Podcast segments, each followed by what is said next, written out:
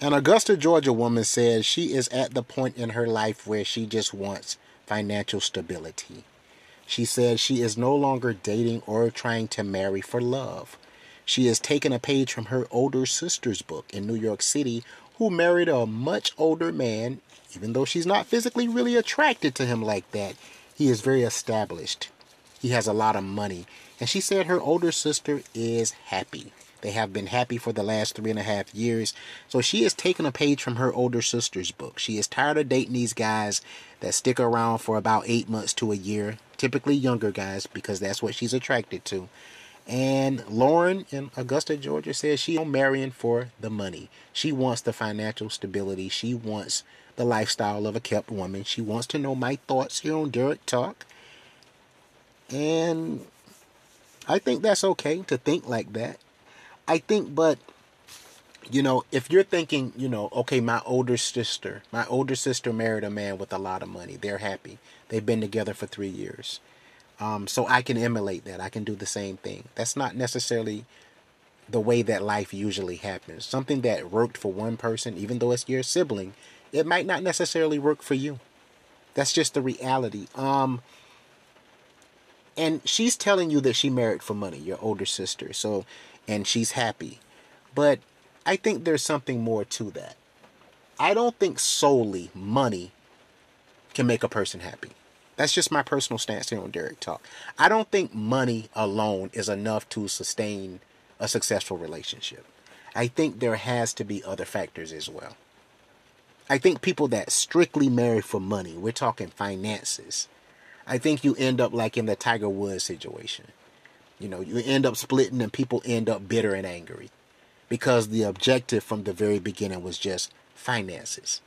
I think when two people enter into a relationship, money can be a great incentive or money can be a great bonus, but the entire relationship can't be based solely around money.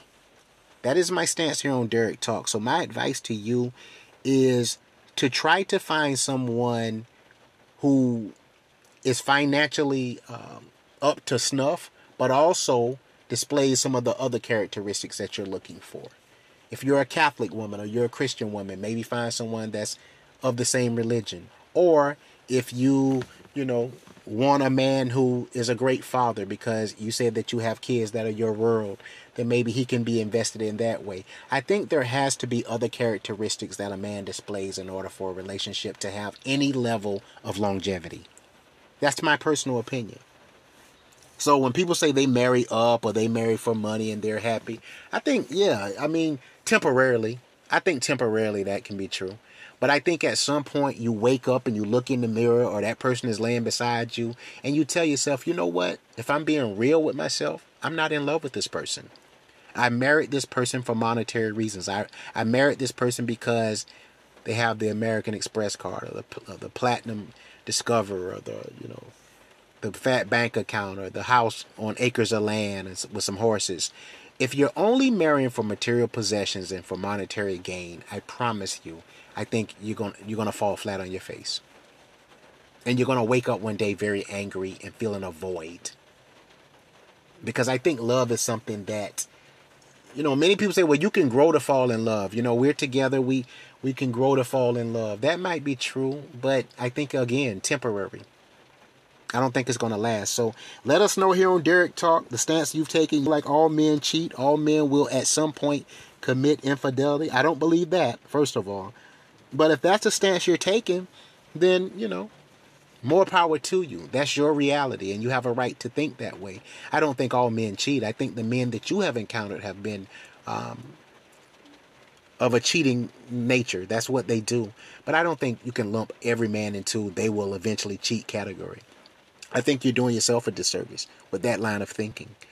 But, you know, marrying specifically for money, I don't think it's going to be successful. Now, I want you to write us back here on Derek Talk and let us know how that plays out. Like you said, it worked for your sister. She's in New York City. You said, I think you said Manhattan. And she's extremely happy with an older man who has a lot of money. My question is for how long? You, I think you said they've been together for three years. Will they be together for another three?